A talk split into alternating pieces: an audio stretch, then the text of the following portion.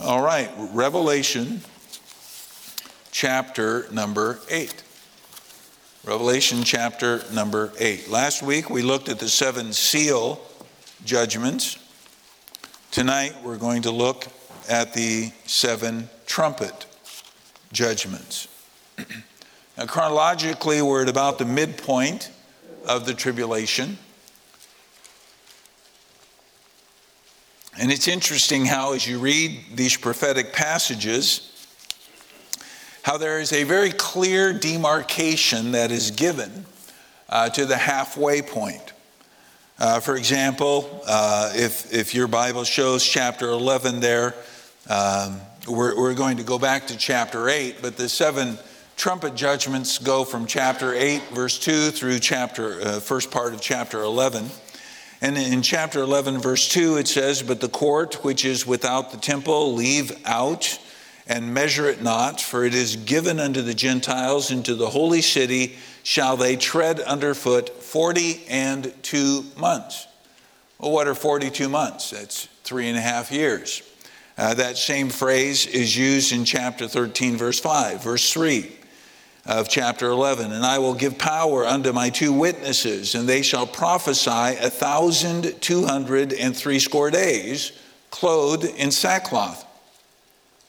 Well, we know each year has three hundred sixty-five and a quarter days, but in the Jewish calendar at that point in time, it was three hundred sixty days. Three and a half times three hundred sixty is one thousand two hundred sixty, or Uh, the way it's put here in the scriptures, a thousand two hundred and threescore days.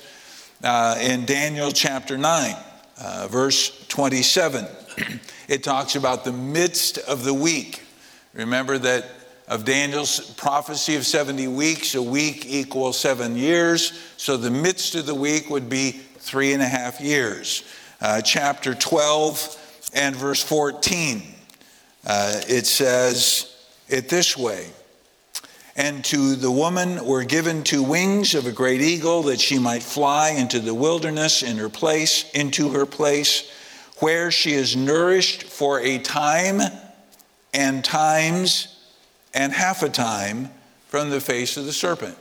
That's another way of describing three and a half years. So it's repeated, and these all uh, are references to the fact that Uh, there was a clear demarcation, a change of in the three and a half years. Not that the first three and a half were pleasant and uh, peaceful and fun, uh, but the first three and a half years were bad. The last three and a half years were very bad. And uh, we're at sort of the midpoint here.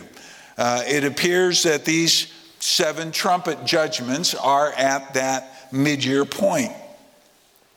And so this is when Ezekiel's talking about the armies from the north coming down, and uh, that God would intervene and destroy the forces of what I would personally think are from Russia coming down, trying to destroy Israel. Uh, and you can imagine this will be startling headline news. But uh, will, uh, the question is, will men as a result turn to God in repentance and putting their faith in Jesus Christ? And the sad story is, as we read through the book of Revelation, a few will, but most will not. And uh, there in chapter eleven, it talked about the two witnesses. And uh, at this point, uh, while the judgments are going on, there will be two witnesses from God that come to earth, and they will capture the world's attention. There's some debate. Will they be Elijah and Enoch because they never died previously? They were taken to heaven without physically dying. Or Elijah and Moses. Or maybe there's some unidentified witnesses. The Bible doesn't say. We can conjecture. We can have opinion. Uh, but, uh, you know, we've got to be careful about uh, how harshly we draw lines where the Bible doesn't say clearly. But if we were to read chapter eleven of Revelation, the Bible does tell us what these witnesses will do. Uh, it says that they will kill their enemies with fire. They'll be able to prevent rain. They'll turn water into blood. And they will bring plagues on the earth. And that's in addition to what else is going on as far as judgment on the earth during the tribulation. It's, uh, the Bible presents him as being invincible for three and a half years. Now, nobody can harm them for that period of time. And it's a wonderful uh, story how that as long as God wants to use our life and God is able to use our life as he sees fit, we're invincible. But after those three and a half years, God removes his protection from them and the beast will kill them. Uh, and Revelation chapter eleven, verse number seven says, "And when they shall have finished their testimony, the beast that descendeth out of the bottomless pit shall make war against them and shall overcome them and kill them." So uh, the Antichrist will gain great support for killing these witnesses because they were just troublemakers, quote unquote, in the world's eyes. But verse eight of chapter eleven says their bodies will be left on display for three days. Notice verse eight, "And their dead bodies shall lie in the street of the great city, which spiritually is called Sodom and Egypt, where also our Lord was crucified. And they of the people and kindreds and tongues and nations shall see their dead bodies three days and a half, and shall not suffer their dead bodies to be put in graves." Well, what, then what's going to happen? Well, people are going to be celebrating. Verse ten, "And they that dwell upon the earth shall rejoice over them, shall make merry, shall send gifts one to another, because these two prophets, uh, because these two prophets tormented them that dwelt on the earth." So the world's going to be like, finally, we're rid of these troublemakers. It'll it'll be like Christmas. It'll be celebrating. Let's let's celebrate this thing. But then after those three days, God will resurrect them and take them to heaven. Notice what the Bible says in verse number eleven. "And after three days and a half, the spirit of life from God entered into them, and they stood upon their feet, and great fear fell upon them which saw them. And they heard a great voice from heaven saying unto them, Come up hither. And they ascended up to heaven in a cloud, and their enemies beheld them. And the same hour was there a great earthquake, and the tenth part of the city fell, and in the earthquake were slain of men seven thousand, and the remnant were affrighted and gave glory to the God of heaven." That always troubled Bible teachers years ago. How can the entire world see that? Well, today it's not hard to imagine at all. With the internet, everybody's carrying a phone. Uh, you know, uh, yesterday, sitting down with Rolanda's family, talking about putting together some pictures. And uh, she, they said, well, none of their pictures were digitized. Yeah, that's a generational thing. I've got, I've got tubs of pictures my mom and my sister had. But today, they've got all their pictures in their pocket on a phone. You know, in that, in that day, When when the great beast kills him, I can imagine a lot of iPhones are pulled out or whatever brand, and it's all being videoed and being uploaded to the satellite, and the entire world can watch it. All at once, it's not it's not hard to imagine at all now. I mean, you, you can see what's going on halfway around the world. Uh, Sunday night, because the services were over down there, I preached the third time. I tried to log in and watch the service here, make sure Sam wasn't preaching any kind of heresy, but I couldn't get a good connection to, it was uh, too bad, so we got off the hook this time. Uh, but, but you know, you can you can tune in around the world. You can see what's going on, and that's what's going to happen in that day. The entire world will see it. So that's going on while these seven trumpet judgments are going on. Let's briefly look at these judgments. Remember, the seven seals regarded the loss of life. The seven trumpets are environmental catastrophe. And, uh, and the way the Bible words it, they're of greater intensity than the seven seals. And the seven vials or bowls are yet to come and are yet worse. So look at Revelation chapter eight. I'll, I'll read beginning in verse number two. Verse number one talks about the last seal. We ended there last week. Verse number two. "And I saw the seven angels which stood before God, and to them were given seven trumpets. And another angel came and stood at the altar, having a golden censer, And there was given unto him much incense, that he should offer it with the prayers of all saints upon the golden altar which was before the throne. And the smoke of the incense, which came with the prayers of the saints, ascended up before God out of the angel's hand. And the angel took the censer and filled it with the fire of, of the altar and cast it to, into the earth. And there were voices and thunderings and lightnings and an earthquake. And the seven angels which had the seven trumpets prepared themselves to sound. Okay, so here's trumpet number one. The first angel sounded, and there followed hail and fire mingled with blood, and they were cast upon the earth, and the third part of trees was burnt up, and all gra- green grass was burnt up. Now, verse number five talks about an earthquake.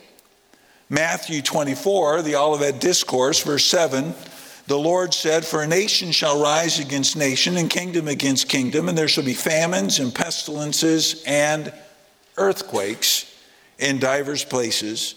All these are the beginning of sorrows." One commentator said, we might wonder if the seeming increasing number of earthquakes that we're seeing today are not the foreshocks of the winding down of time. Verse number seven says about this first trumpet that it will rain, hail, and fire mixed with blood on the earth. And notice one third, the third part of trees were burnt up. Now just allow that statement to soak in. One out of every three trees on planet earth will be consumed in fire. Now, you know what? That's an amazing reality. All uh, one third of the grass, the vegetation, the trees. So not only is that environmental, but think about the consequences. Think about the health issues, respiratory problems, all the dust, all the all the smoke. Think about the uh, loss of the production of oxygen through photosynthesis. Plants take in carbon dioxide, they emit oxygen. So uh, is there enough, will there be enough oxygen? Will that create a problem? Have you ever had trouble breathing, getting your oxygen up? You know what that feels like if you have lung issues. You know, I've got this sarcoidosis. If I run up a flight of stairs uh, on the wrong day, it takes me a while to be able to get my breath. It's a scary thing to not be able to get your breath. And uh, imagine that oxygen depletion. Imagine the, the pollution. And imagine the loss of the production of vegetation, you know, farm products. One third of all vegetation will be destroyed, trumpet number one. Look at verse number eight, trumpet number two. The second angel sounded, and as it were a great mountain burning with fire was cast into the sea, and the third part of the sea became blood, and the third part of the creatures which were in the sea and had life died, and the third part of the ships were destroyed. So this is a, a massive, like mountain. Is it a meteor? I'm not sure. That's what it sounds like to me. But what it says is that, uh, in verse number eight, that a mountain burning with fire. Well, that sounds like a volcano. A mountain burning with fire. And it is cast into the sea. So uh, God takes this volcano, casts it into the sea, and look at the destruction. One third of the sea will become blood. One third of the life in the sea, so that's fish, sea creatures, all of that, uh, which deals not only with just the devastation, but it deals with food supply. You know, much of the world finds their food supply in the ocean, and one third of the shipping industry is destroyed. Do you think that's going to create some havoc? Absolutely. Absolutely. Look at verse number ten, the third trumpet. And the third angel sounded, and there fell a great star from heaven, burning as it were a lamp, and it fell upon a third part of the rivers and upon the fountains of waters. This is the one that sounds like a meteor. I'm sorry, I spoke ahead of myself. Verse eleven, And the name of the star is called Wormwood. And the third part of the waters became wormwood. And many uh, men died of the waters because they were made bitter. So here we have this meteor that will now pollute the fresh water supply, the rivers, the lakes, the source of life. Wormwood speaks of that which is bitter, not just distasteful, but that which is poisonous. You don't have fresh water, you die. And so the fresh waters of the world will be contaminated. And the, the result of this will cause great devastation in coastal communities. You can imagine, like the tsunamis we see occasionally, uh, or the, the hurricanes that come up against the coast. Great devastation. The fourth trumpet, verse twelve. And the fourth angel sounded, and the third part of the sun was smitten, and the third part of the moon, and the third part of the stars, so as the third part of them was darkened. And the day shone not for the third part of it, and the night likewise. And I beheld and heard an angel flying through the midst of heaven, saying with a loud voice, Woe, woe, woe to the inhabitants of the earth, by reason of the other voices of the trumpet of the three angels which are yet to sound.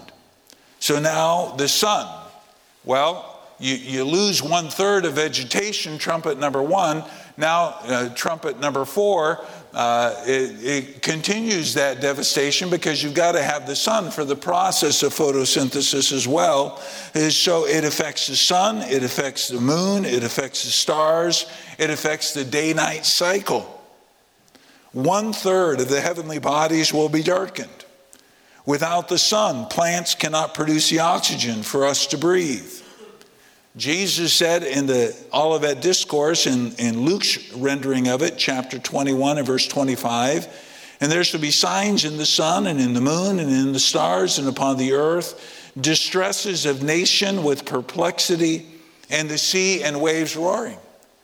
You know, I'm not, I'm not a superstitious guy. I am not a, uh, you know, I, I, I don't see, you know, all kinds of crazy stuff. But notice how much people get all worked up when you have a lunar eclipse or a solar eclipse. What do you think they're going to react when one third of all the heavenly bodies, the lights shut out? It's going to have a great impact on society. The fifth trumpet found in chapter nine. Verse one, and the fifth angel sounded, and I saw a star fall from heaven unto the earth. And to him was given the key of the bottomless pit. And he opened the bottomless pit, and there arose a smoke out of the pit, as the smoke of a great furnace. And the sun and the air were darkened by reason of the smoke of the pit. And there came out of the smoke locusts upon the earth, and upon them was given power, as the scorpions of the earth have power. And it was commanded them that they should not hurt the grass of the earth, neither any green thing, neither any tree. Notice, but only those men which have not the seal of God in their foreheads. And to them it was given that they should not kill them, but that they should be tormented five months. And their torment was as the torment of a scorpion when he striketh a man. Anyone been stung by a scorpion, bitten by a scorpion? I understand it to be one of the most painful uh, bites that you can endure. Uh, verse, I've not either, and I don't plan to, by God's grace.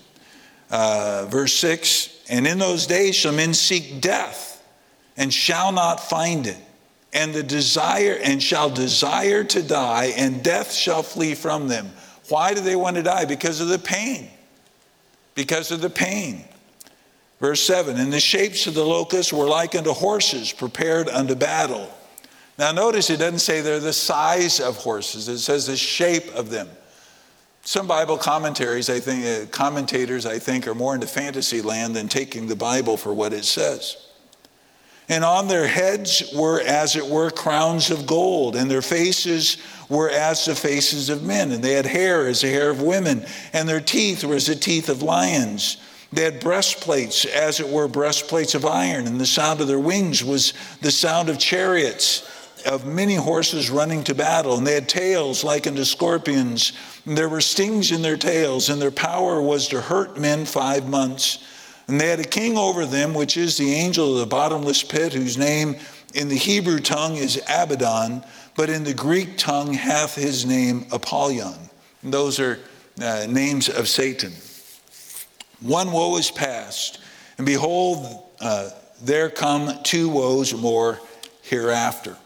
So here we have these locust-like creatures released from the bottomless pit, but uh, they are not ordinary locusts, because locusts destroy vegetation. These uh, creatures were not going for vegetation, but were going to inflict pain upon men that do not have the mark of the beast for five months. Revelation nine uses the comparative term like or as more than any other chapter in the Bible, according to one commentator I read. The bite is like that of a scorpion, but the pain of, of which is not normally fatal, but it's, it is uh, the most intense pain of any insect bite known to man. And, and these locusts will not attack vegetation, as I said, but the pain will be so severe from those bites that they're in pain for five months to where these people want to die. They want to just take their life. I read this week that uh, the right to die legislation in the state of Oregon in the United States is twenty-five years old. twenty-five years ago, that state approved that if you could convince your doctor that you had such a condition that they would allow you, assist you to take your life. And they say they're averaging about forty-nine thousand people a year that take advantage of that. Can you imagine? forty-nine thousand people that think that their life is not worth living for whatever physical, emotional issues, that they go to a doctor and get convinced, uh, convince the doctor that that would be the best way for them to lead this life. These people have no health issues by and large that we know of, but they will be in such pain that they can't stand it, uh, that they desire to die. Uh, when I visited Brother Tudhope in the hospital, he said last Wednesday night when he had Michelle take him uh, to the hospital, uh, he said, normally they say, what's your pain scale on uh, zero to ten or one to ten? He said it, it, it was a twelve. In other words, it was driving him crazy. It was driving him crazy. Well, that's what was going on. And it's difficult for us to imagine such creatures, but uh, there's no reason not to take the Bible literally. Let the Word of God say what God wants it to say. You don't have to read fiction into it. You don't have to make it bigger than it is. It's pretty graphic the way it is. And so uh, the Bible teaches that Satan and his demons have power over these locusts. And uh, so they're, they're sort of demonically directed and inflicting such great pain. No wonder verse number twelve says it is the first woe. Then beginning in verse number thirteen of chapter nine, we have the sixth trumpet. Now I won't read the whole thing, but notice just uh, quickly verse thirteen, and the sixth angel sounded, and I heard a voice from the four horns of the golden altar, which is before God, saying to the sixth angel, which had the trumpet, loose the four angels, which are bound in the great river Euphrates. And the four angels were loosed, which were prepared for an hour and a day and a month and a year, for to slay the third part of men. So one out of every three uh, who are alive at that point in time will be killed at this sixth trumpet. Look down to chapter eleven, verse number thirteen. In the same hour was there a great earthquake, and the tenth part of the city fell, and in the earthquake were slain of men seven thousand, and the remnant were affrighted and gave glory to the God of heaven. The second woe is past, and behold, the third woe cometh quickly. So, in the seal judgments, if you remember last week, it said that one-fourth of the world's population was killed. Now under the sixth trumpet, another additional one-third of the world's population is killed. So it's one third of that which was left, to my understanding, which means by this point in time, one half of the world's population will have died in the tribulation. One half. That's one, just count them off. Everywhere you go, look at your workplace, in the city where you live, your neighborhood, one out of two will have died.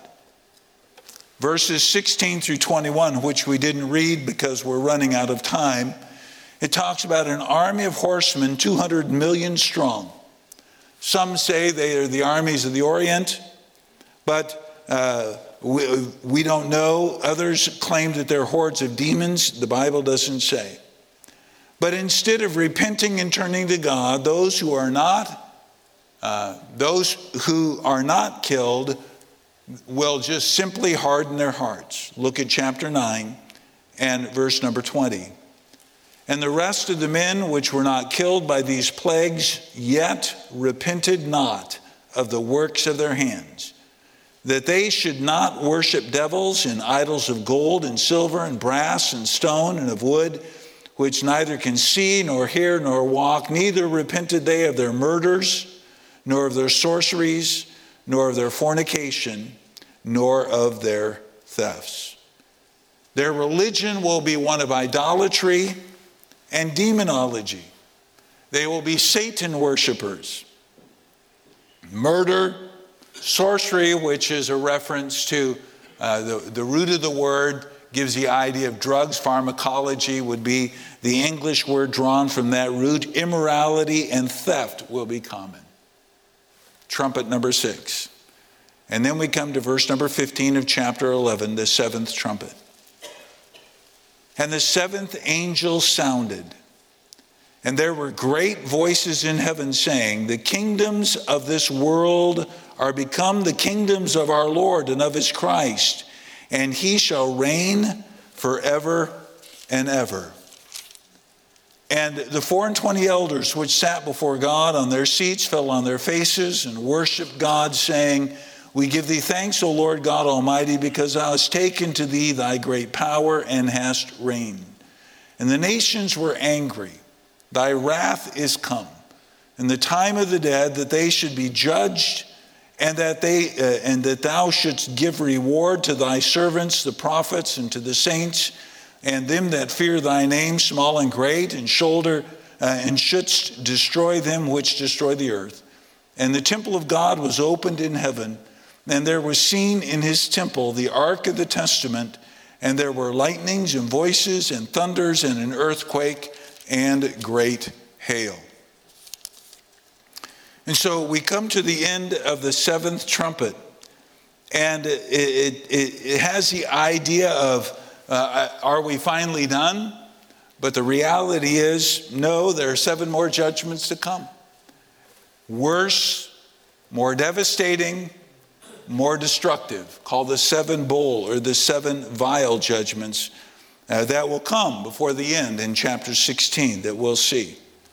Now, I want you just to, uh, to understand that while that is going on, while God's judgment of righteous wrath is poured out on the earth, I read for you how uh, there will be in heaven a gathering before God, falling on our, our, our faces, worshiping him and thanking God. Obviously, we can thank God for the deliverance we have in Christ, not having to experience what's going on on, on earth, and knowing that our God is a righteous God. And as I said last week, you know, as we study the tribulation, and we we have one more week and then we'll move on, the point isn't just, uh, you know, intellectual fascination. The point is one day the end of our opportunity to tell this world of Christ will come. And that means this isn't so we can know something that others don't know. This should be a motivation from the Word of God to make certain that we're do all we, doing all we can to tell others that there is a heaven to gain and a hell to avoid, and Jesus Christ is the only way. Let's bow our heads for prayer. Father, we do thank you for how the Word of God so clearly gives warning. And I pray, Lord, that we would heed the warning. We would hear the truth. We would understand that salvation is complete in Christ. And we have no reason to fear. But all of us know those who as yet are not saved. And how our hearts ought to tremble to think that there would be someone who we care about, someone that we love, who needs to know Jesus is the way. So Lord, stir our hearts as we study your truth to understand that now is the time to speak. Now is the time to share the good news, that the ones that we know and care about and those to the uttermost part of the world would not have to endure this awful time of judgment. Thank you for our church family. Help us this week. I do pray for the funeral service on Friday, that you would help me as I formulate a message, and that it would be used by your Spirit to speak to hearts that yet need to be saved. We want to be a comfort and encouragement to the family, and yet we want to speak truth, because it is the truth that sets people free. And so, Lord, we pray again tonight for Brother Greg. Help him to rest well. Be with Brother Tudhope. We pray he'd be able to be released from the hospital even tomorrow. And we pray for others in our church that are struggling. Strengthen them, encourage them, and may we be busy about the Lord's business in these days. For it's in your name we pray. Amen.